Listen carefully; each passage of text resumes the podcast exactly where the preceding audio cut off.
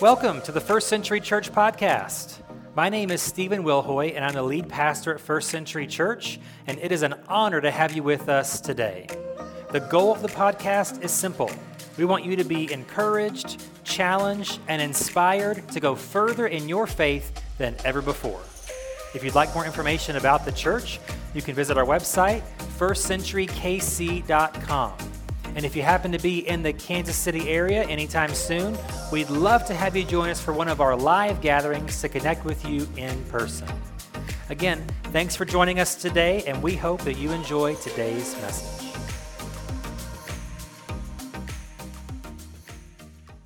And we're going to continue a series. This is week three of our series called You Asked For It. And this is a series where you provide the content. So you ask any question about any topic that you want in any way. What we try to do each week is answer a couple of those and see what the Bible has to say about them. So it can be a personal issue, relationship issue, like a, a moral question or a personal uh, thing or a thing from the Bible, which is uh, we're going to have a, one question about the Bible today and then one question about sort of how it translates into this, into our life now, the same sort of topic with the second question. Uh, so today we're talking about prophets. Talk about prophets, one in the Bible, and then prophets today. What do we do about that? Is that even a real thing, and how do we know, and that, that sort of thing.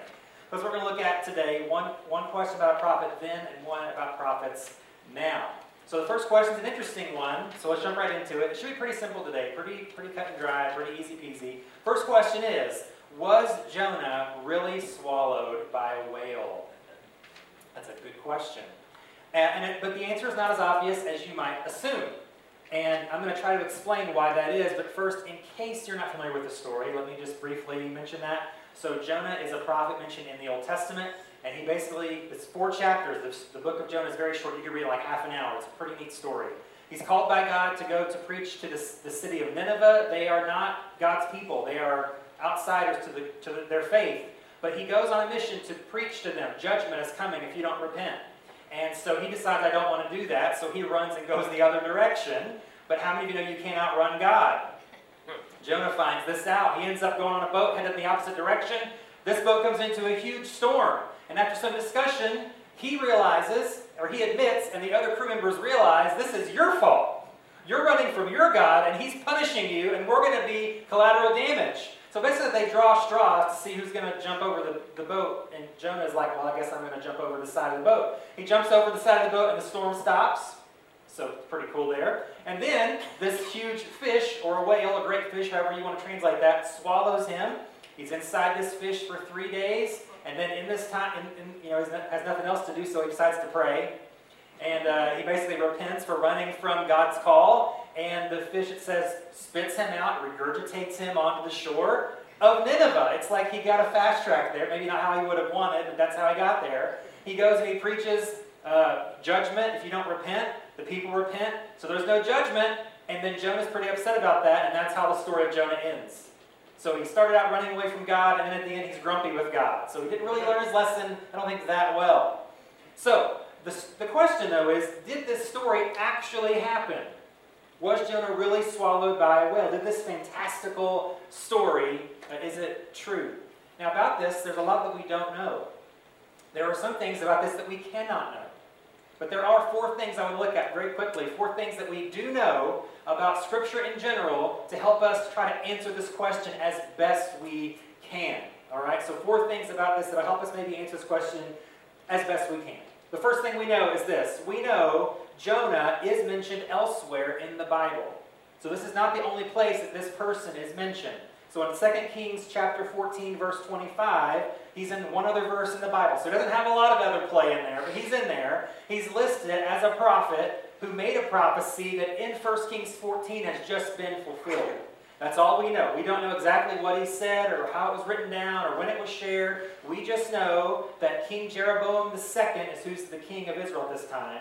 Uh, something happens, and then it lists sort of a parenthetical sort of statement. Oh, this happened. Jonah said this was going to happen years before, and it happened. So at the very least, we know to some degree that Jonah did exist outside of the story of Jonah. All right, we have other evidence to corroborate his existence.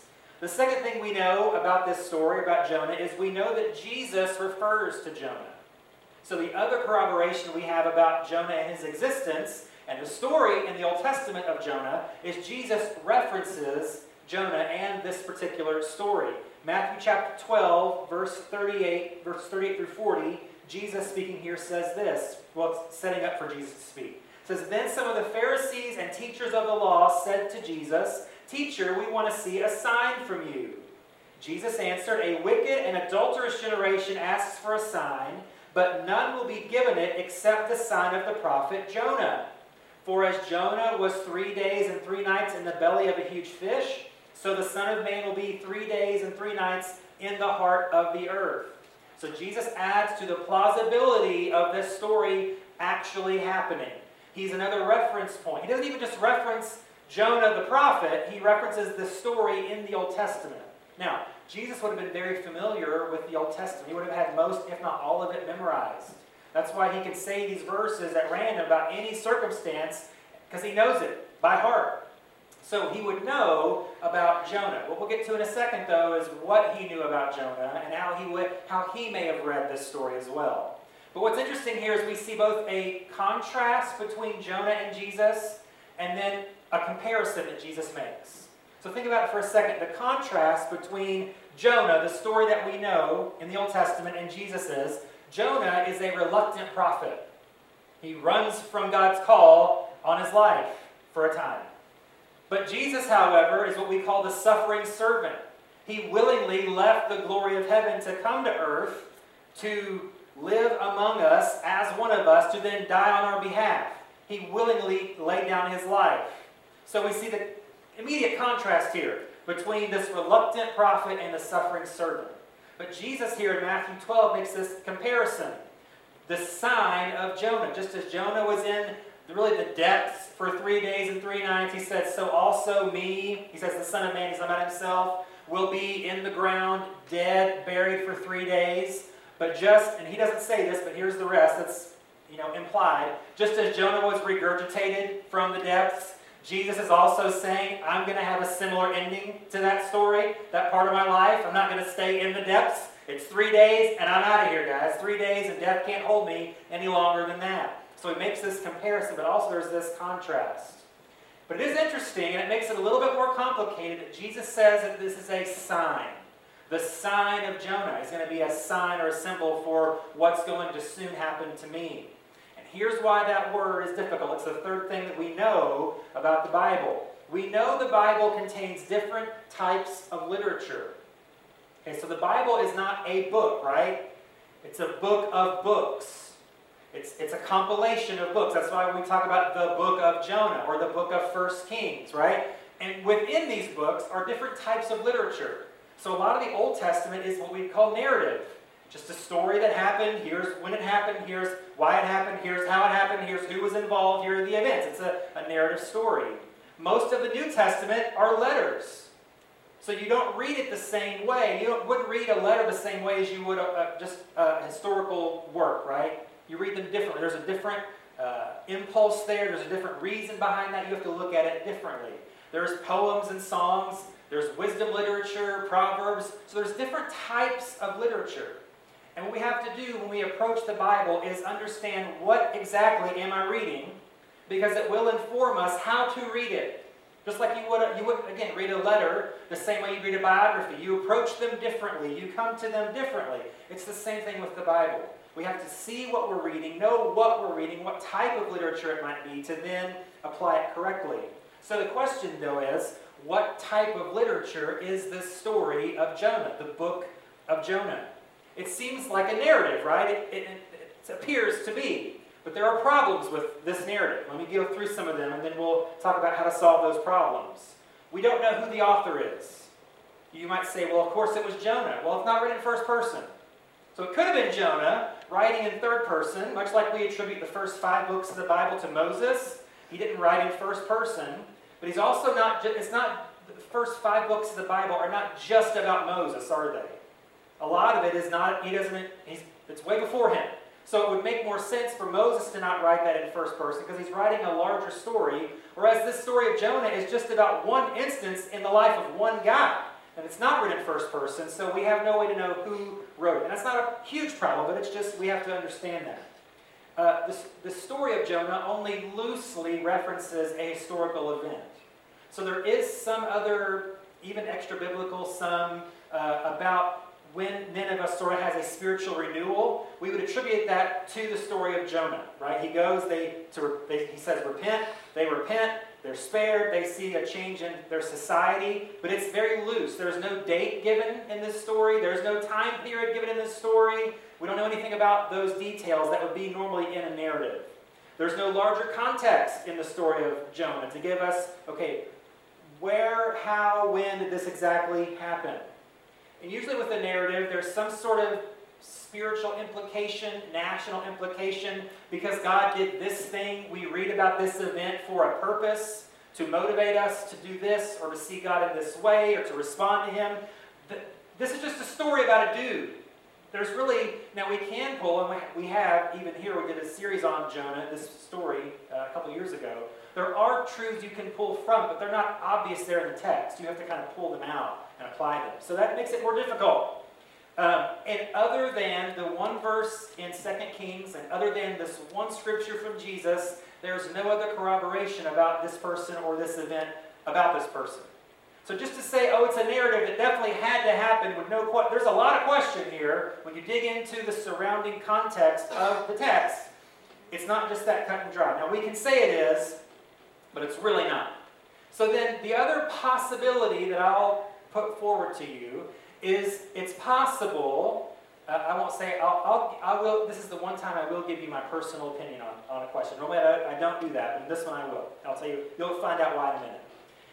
It's possible that the story of Jonah is more like a parable than an actual historical event. Okay? Again, the, the problems that we just talked about with it being an obvious thing that had to happen, right? It's just not that clear. So it's possible that it could be a parable. And you would say, well, Jesus used his story. Jesus used a lot of parables all the time. It's the main way that he communicated. It's the main way he got a point across. Was he told a story, didn't really happen, but you can pull meaning from it. So for him to say, oh, there's the sign of Jonah, right? That could lead you to believe maybe he viewed that. Maybe the, the first century Jews viewed the story of Jonah as more of a parable. It's possible. It's, I'm just saying it's possible, okay? Based on the factors that we've already outlined, it's very possible. And it would have the same effect as the parables of Jesus. A story with a, a deeper meaning. Now, there, there are many objections to the parable theory, and the main one is, well, whoa, whoa, whoa, Stephen, whoa, wait a second. It's a slippery slope, man. Like, if you're saying that this one story didn't have to happen, then what about all the other ones? Right? And we'll get to a fourth point that kind of helps this argument out a little bit, but I would just say that's not necessarily the case. A lot of the other uh, events that are narrative, there are dates involved in those stories. Even things that happen that don't make any logical sense. There are dates and times and names and nations that are named. There's one guy and two towns that are named in this story. And that's all the information that we have to go off of. Okay. So it is a bit unique in that respect. There's no claim. Like it's not, I, Jonah, am writing this, that this actually happened. There's none of that either. There's no claim that this story had to happen or that it really did happen, okay? Uh, there's no other chronological info. We already talked about that. And it's also what I would call, this story is disconnected. So even the other narrative stories fit within a framework that flow in a story. Jonah just kind of is there. It's just kind of, boop, there's a random story about a very minor prophet, one event in like a week of his life. That's all we know about him. It doesn't flow within a greater theme of this thing happened and then that thing happened and he's in the middle, or this thing caused another thing that deals with Israel. That's not really the case at all. So it's, it would be my view that the, if you view this as a parable, that would not, it still wouldn't affect the validity of the Bible. Because again, Jesus, who we are all here to worship, right, used parables predominantly as his method of teaching. And there are so many things that we can pull from those stories that did not happen, but he used them to illustrate points in a very interesting and clear and entertaining type of way. So it wouldn't affect the validity of Scripture or even the inspiration of Scripture. Because just as God inspired Luke to write down a bunch of parables that Jesus told, God would have also inspired some other author, we don't know who it is, to include this story of Jonah, even if it didn't happen, to prove some other kind of spiritual point. Okay? So you can go with that, and I, I don't think you're going to undercut the validity or the inspiration of Scripture. But here's the fourth thing that maybe turned that just a little bit. Here's the fourth thing that we do know about the Bible. We know the Bible records many supernatural events. So what you would say is the Bible records many supernatural events. Why not this one?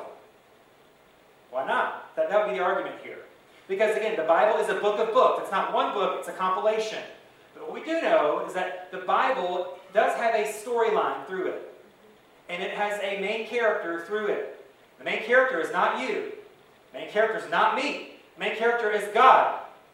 He's, this is a story about Him. Him explaining Himself to us. Showing His character, His attributes, His behavior, the things that He does, right? So it's a, this is a book of books about a supernatural being. So it just stands to reason that it would be full of supernatural events. If God's trying to explain who He is, He's going to try to make it as easy as possible to explain as much of Himself as He can, but we can't understand it all. We can't wrap our brains around everything that God tries to tell us all the time, right? Can anybody do that? If you can, please talk to me after after we're done here, and I want to know your secret.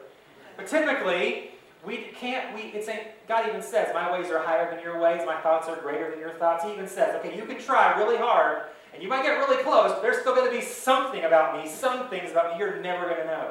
So if this is a book about a supernatural being, it would make sense that there are supernatural events. And many of them are found within narrative stories. Many of, even, let me give you a great example, the life of Jesus. Okay, there are four first-hand account narrative stories about Jesus.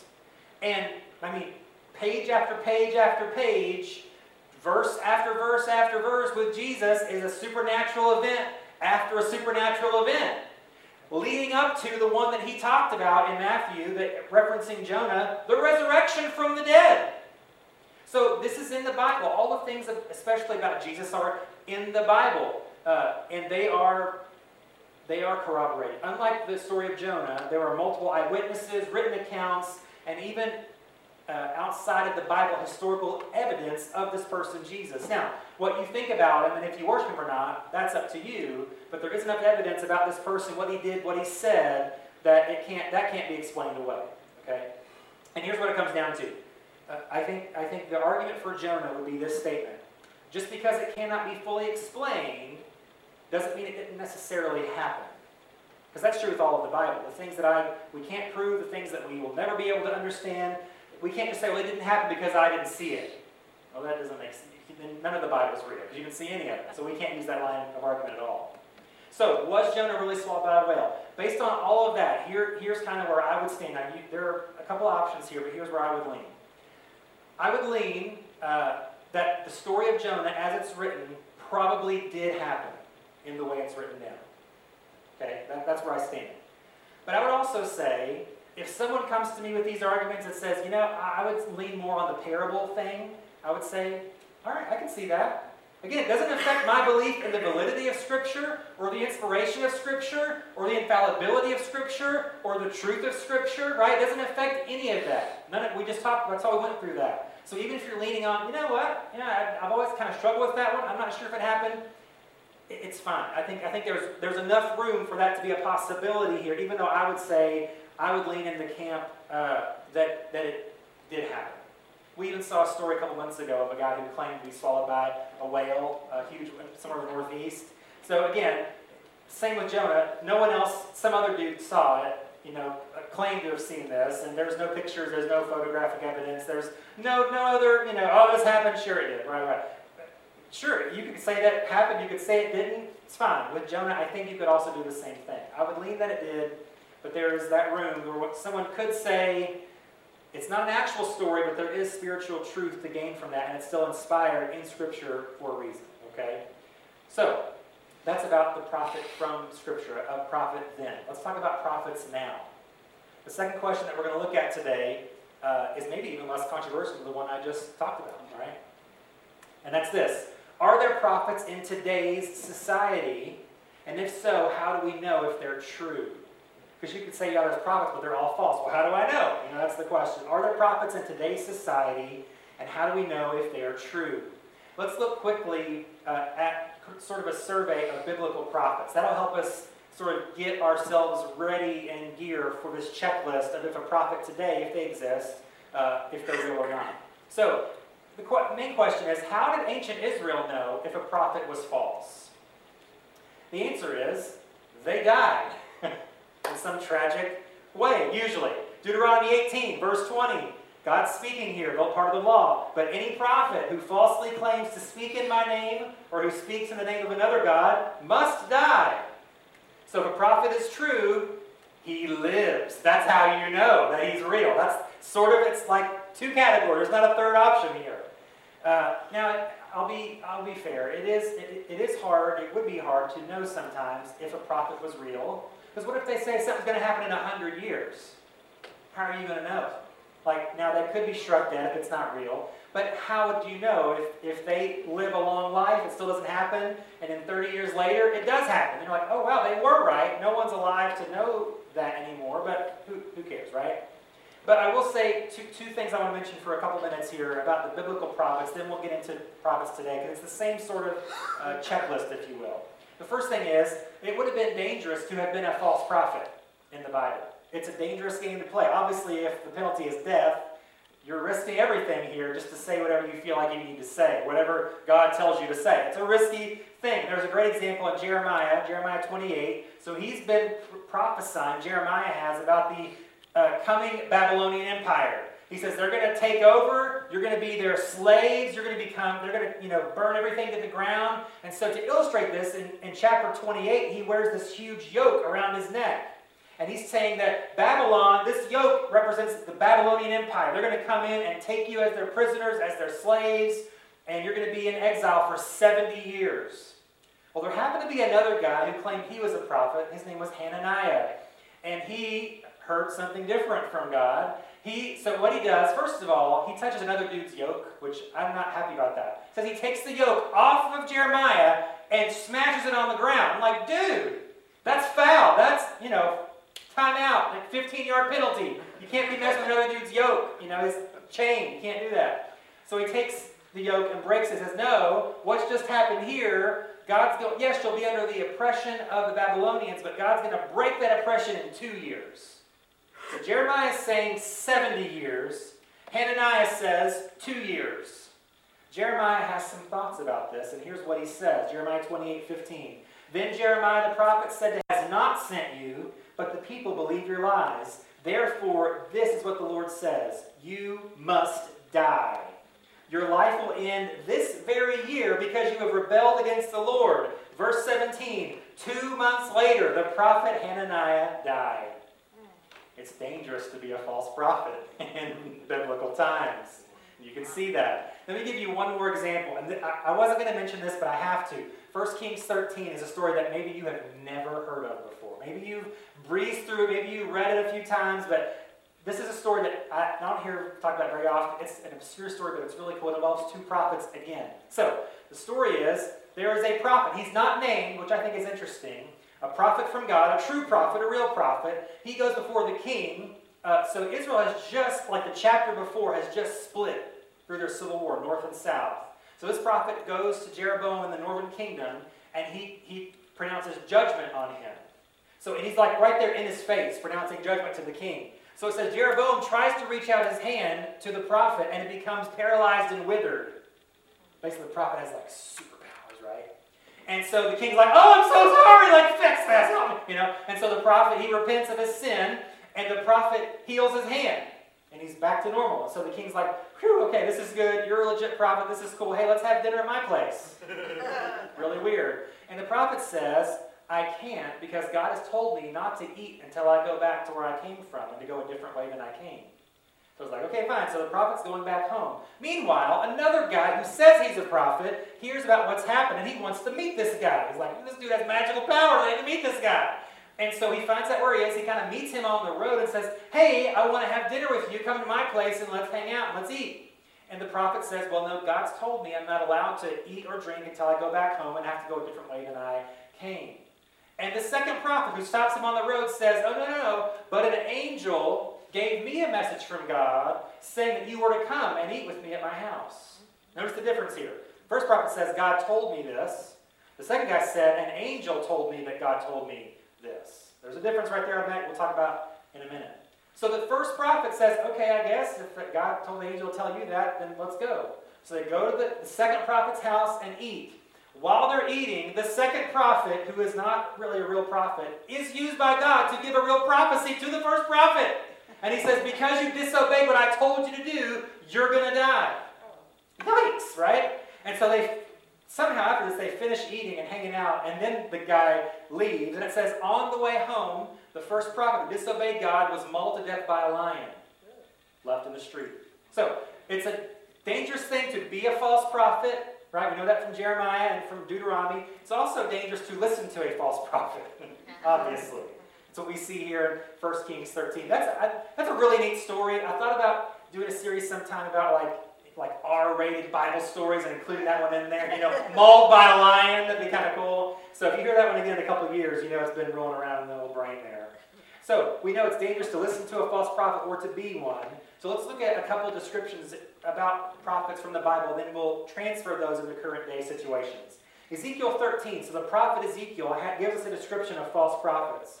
Here's what he says, chapter thirteen, verses three and four. This is what the sovereign Lord says. Again, notice, it's not Ezekiel saying, this is what I think, or this is what I say. He says, this is what the Lord, the sovereign Lord says. What sorrow awaits the false prophets who are following their own imaginations and have seen nothing at all. O people of Israel, these prophets of yours are like jackals digging in the ruins. There's two things here I want to point out very quickly. First, he says, they're following their own imaginations. False prophets are saying what they think, what they feel, uh, and their words are not confirmed, is what we would say, which we'll get to again in a minute. Even short-term or long-term, it's just their own thinking, their own feelings that's false. And then he says they're like jackals digging in the ruins. So what we see here is Ezekiel is giving us imagery of someone who's trying to gain off the loss of others. Like a jackal is a wild animal digging in ruins. There's nothing there. They're trying to get what little they can from the loss of other people. They're taking advantage of others. You could call them a con man, if you will. I think that's what Ezekiel's trying to say here. False prophets are con men. They're trying to get the better of people who are vulnerable or weak or have suffered loss to manipulate them. Again, we'll talk about that here in a second. But one more description from Scripture. Jesus gives us a description of false prophets in the Beatitude, or in the, the Sermon on the Mount of all places. Okay? It's kind of a, maybe a weird place to put this, but he's trying to cover everything, every topic in this sermon, uh, Sermon on the Mount. So Matthew seven, fifteen through twenty, Jesus says this, beware of false prophets who come disguised as harmless sheep, but are really vicious wolves. He says you can identify them by their fruit. That is, by the way they act. Can you pick grapes from thorn bushes or figs from thistles? A good tree produces good fruit, and a bad tree produces bad fruit. A good tree can't produce bad fruit, and a bad tree can't produce good fruit. So every tree that does not produce good fruit is chopped down and thrown into the fire. Yes, just as you can identify a tree by its fruit, so you can identify people by their actions. Now this scripture is typically used in a very broad way, about people in general, right? It's usually how we use this or hear it used. You can tell if someone's honest by how they live. You can tell if someone's trustworthy by how they behave. You can tell if someone's a real Christian or not a real Christian by how they live. But in the immediate context here, Jesus is talking about prophets. You can judge what they say by what they do, what they say by what happens, what they speak by how they live. So let's get back to the question and kind of pull these in to today. The first part of the question is, are there prophets in today's society? I would say yes. Now I use similar reasoning as we used last week with tongues. There's no description or prescription in the Bible that prophecies cease. Now there is a verse that says prophecy will cease. That's talking about after all this on this planet is done. Up in heaven, we don't need prophecy because we're going to be there with the Father, Son, and the Holy Spirit. So there won't be any need to find out what God has to say through anybody because He can say it directly to us for all eternity. But for now, yes, I believe prophecy is real. I believe prophets are real. There are, let me quickly mention two, there are two views about what a prophet is. The first one is a more conservative view, where they would say anyone who says anything from God is a prophet. So they would include someone like me as a prophet. I'm not going to put that on my business card moving forward. Okay, that's that's not what I'm saying. You know, I got to get a new business card, put prophet on there. You know, you can have that view, and that's fine. But the, I think that maybe the the more zoned-in view there would be someone who predicts events, or predicts future events, or has sort of a supernatural download from God, a timely word from God, whether it's information or knowledge or or foretelling or forthtelling, whatever it is. So I believe that that, that that also does exist. I think that's predominantly what we're talking about. Not just anyone who speaks on behalf of God, but someone who does it in a very specific way. But how do we know if a prophet is true or not, other than them dying or living, right? There's four things I'll mention quickly, and we'll get through it pretty quickly, and then and then we'll finish up this question. So, how do we know if a prophet is true? The first thing that's obvious is that a true prophet's words are consistent with Scripture. A true prophet's words are consistent with Scripture. First Thessalonians five, twenty and twenty-one. Paul says, "Do not scoff at prophecies, but test everything that is said. Hold on to what is good." So any prophecy, just like we talked about tongues last week, any prophecy is going to sound kind of weird, right? It's going to seem a little odd. But the encouragement here is don't automatically ignore it just because it seems weird or odd. Paul says, test it. You would say, based on what? Based on what God's already said, which is Scripture, which is the Bible. If God's going to say something now, it's not going to be anything different uh, at, at you know at the cert, or at the uh, bottom level than what He's already said in Scripture. Okay, so we'll, we'll talk about that more in detail in a second. So there's a difference between sounding weird and sounding off. That's what I'm trying to get at. It may be weird, but you're going to know if it sounds really, really out there. Let me give a couple of examples. Uh, Some things that may sound weird, but maybe aren't off. Maybe someone gives a word to you, God wants you to turn down a job offer. You're like, how did you know that I had a job offer? I didn't tell you that. And why would I turn down this job offer? That sounds weird, but Paul would say just kind of leave it in the back of your brain. Don't don't brush it off, but test it and just see what, what may happen from that. It's, it may be weird or uncomfortable, but it's not necessarily unbiblical. Or maybe God gives a word to somebody and says, hey, you're healed. I don't know, I don't know what's going on. I have no idea, but I just believe God told me that you are healed. And you're like, mm, I don't know about that, you know. So, you know, don't like stop taking your meds, and you know, don't cancel your doctor's appointments or anything. I wouldn't do that. But say on your next appointment, I would be, be maybe looking for a clean result, right? If, if this is true and legit, it may sound weird, but we're going to kind of test that. We're going to keep it in the back of our brain. However, there are some things that some prophets might say that are just too out there. Like if someone says, God told me to tell you to start serving Zorp the Lizard King. You would say, wait a second. Is that in the book of Jonah? Did I miss something? No, I'm not. Those don't go together. That's just something you can just say, I'm not even going to think about that. Zorp the Lizard King. I don't know where that came from. God gave me that, guys, by the way. Or something else. If, if someone says, you know what? God told me it's okay if you sleep with your neighbor's wife. God said you have permission in my name. And I'm like, I don't think that's how that works, prophet. You're, are you, you feeling okay because you're about to die? You know, that kind of thing. So some things may seem weird, but there's a difference between weird and off, between strange and wrong. So Paul says to test those things. Again, God will never tell anyone anything that doesn't align with what He's already said in Scripture. And I would also quickly say, also look for God to speak to you directly. Like, don't wait for some mystical guy in a robe or on the street corner or a random person to come speak something to you. Like, you, we want God to do that to us directly. Like, skip the middleman. Now, the prophets are real, they're fine, and they're good. But, man, I want the direct access that I have available to me. So then if someone does come to you with something and it doesn't jive with what God's already said to you, I'm like, mm, I'm not even going to put that on the really, really, really back shelf over there and kind of go with what I feel like God's already said to me. Okay, so we want to seek God's instruction more than man's word is what I'm trying to say there. But it should be consistent with Scripture. Here's the second thing. A true prophet's words should encourage righteous behavior and discourage unrighteous behavior. Now you might say, no duh. But this more deals with the purpose of prophecy, the intent or the scope of the message specifically. So typically, in a positive sense, a prophecy would underscore virtuous behavior. It would encourage maybe a righteous decision that you're thinking about making. Hey, that's the right thing. God says you have a green light. Go for it. Or maybe after you make the, a correct or positive choice, maybe a prophecy would come encouraging you in that, you know, undergirding that, praising that sort of decision that you made uh, from God. If you're questioning, is God okay with that? Maybe God's going to send someone to you saying, yes, God said that was the thing to do. Good job, good on you, right? Or in a negative sense, prophecy can be a warning against unrighteous behavior. And sometimes it can come with specific consequences. Like, God's told me, if you do that, this will happen. Like that, that happens, okay? Prophets, I think, hear from God and can hear from God in that way. Or then they can condemn uh, incorrect, negative, or destructive behavior. That's a lot. Either the, the Bible, the Old Testament specifically, is a lot of either one of those. Mainly the second one. You guys blew it. Destruction's coming.